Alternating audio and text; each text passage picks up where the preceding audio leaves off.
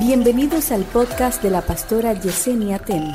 A continuación, una palabra de salvación, restauración y vida de Dios. Vida de Dios.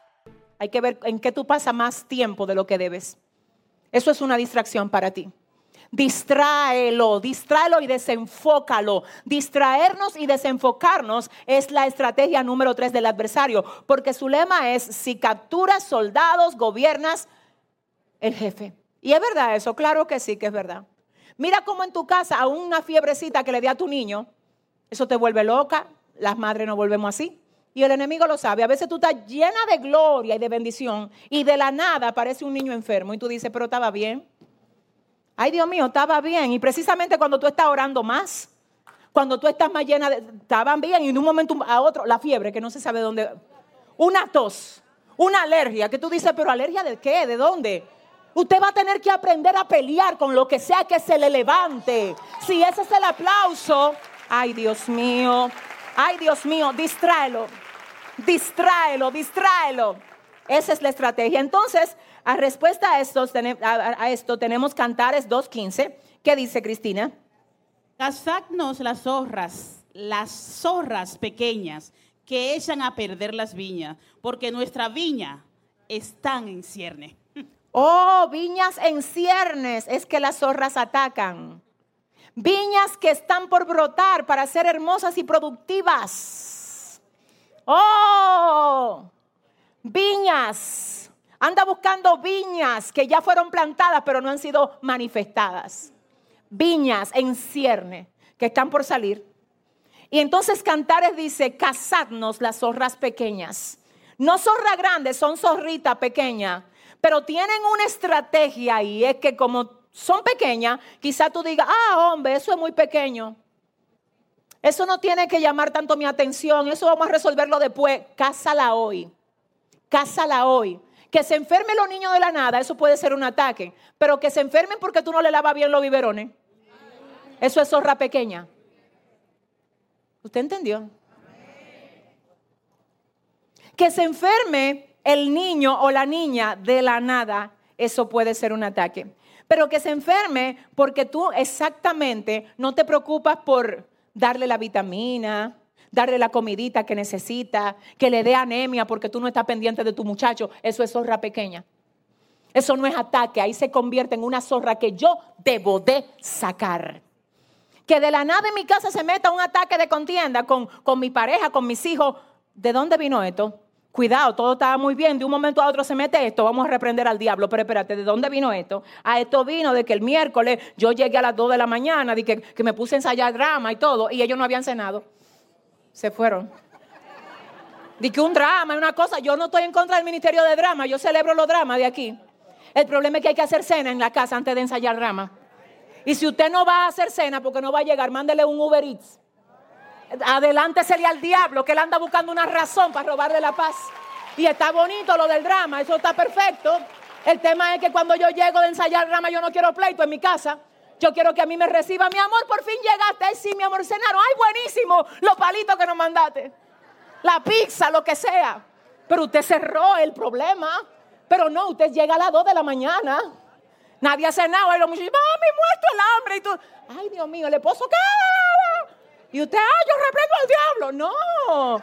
Es que dile a tu vecino, no es así que se vive esto. Dile, pago un Uber y te dije, dele el aplauso fuerte al Señor. ¿Eh? ¿Qué dicen ustedes? Vamos a terminar esto con el último punto. Antes de eso, vamos a leer Eclesiastes 10.1. Ay, Dios mío, qué fuerte. Oiga esto, oiga esto, Eclesiastes 10.1. ¿Qué dice Cristina? Las moscas muertas hacen heder y dar mal olor al perfume del perfumista. Así, una pequeña locura al que, está, al que es estimado como sabio y honorable. Las moscas muertas hacen heder y dar mal olor al perfume del perfumista. ¿Qué es lo caro? Perfume, caro. Y la mosca es diminuta. Las moscas muertas pequeñitas hacen heder y dañan lo caro, lo valioso que es el perfume. El perfume eres tú. El perfumista es Dios. La mosca muerta es el ataque, el problema que tú pudiendo evitar, no evitaste.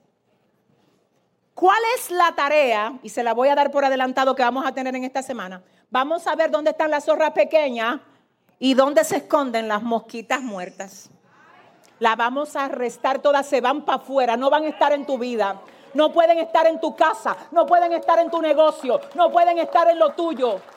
Ay, yo, eh, yo no sé porque yo estaba dándole todo a Dios, mi tiempo a Dios, metido en la iglesia y se me tiró la DGI a cobrarme muchísimos impuestos.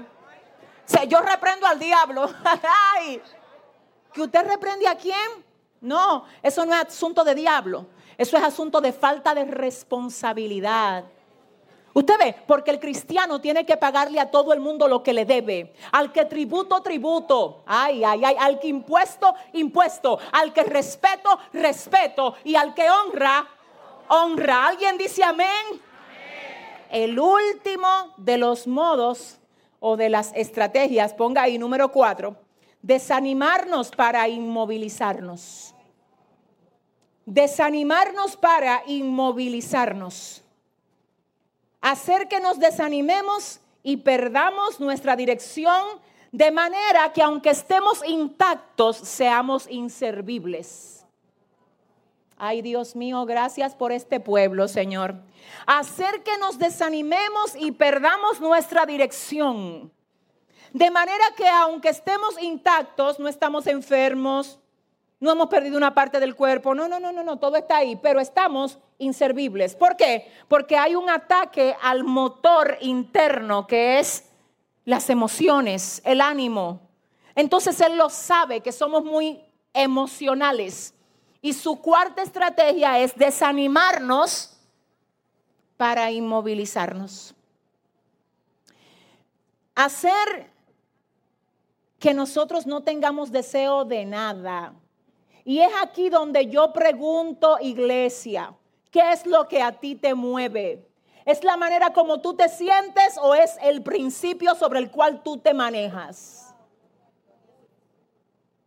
Porque cuando nosotros solo nos movemos por cómo nos sentimos, hay peligro, peligro en nuestro futuro. El futuro no es estable, no, no, ni, ni se sabe lo que va a pasar con nosotros. Porque todo depende de cómo nos sintamos. Y Dios no pone nada serio en alguien que se mueve solo por cómo se siente. Mientras usted sea una persona que se arrastra por su sentimiento, usted siempre va a tener que ser guiado por uno que no se arrastra por sentimiento, sino que se arrastra por principio. Lo mueven y lo arrastran los principios, el fundamento y los valores. Y tiene, en, mire, tiene ahí el timón. ¿Usted sabe lo que le dicen a los pilotos? Yo se lo he dicho a ustedes, ¿verdad? Yo le he dicho siempre eso a ustedes. ¿Quién no ha oído lo que le dicen a los pilotos cuando lo están entrenando? Levante la mano. Yo les he dicho a esta iglesia muchas veces que una de las primeras cosas que le enseñan a los pilotos en la escuela de aviación es que nunca jamás, no importa qué, nunca jamás, no importa qué, nunca jamás sueltes el timón. Ay, que no me siento en el ánimo, no importa, yo no tengo que ver con cómo me siento, el principio. ¿Cuál es el principio? Que no suelte nunca el timón. ¿Cuál es el timón que tú no debes soltar y a cada rato lo estás soltando? Por eso es que tú no puedes viajar sin un copiloto. Ay, yo, hoy no voy yo. El copiloto, ven, mi hijo, ven, ponte aquí. Yo, ven. Entonces, si eres tú solo manejando y todos los pasajeros detrás de ti, dime. Ay, yo, hoy no vamos a traer nosotros contra cualquier cosa, porque yo no, yo no. Hermano, es que así no se. Dile a tu vecino, ¿qué es lo que está pasando?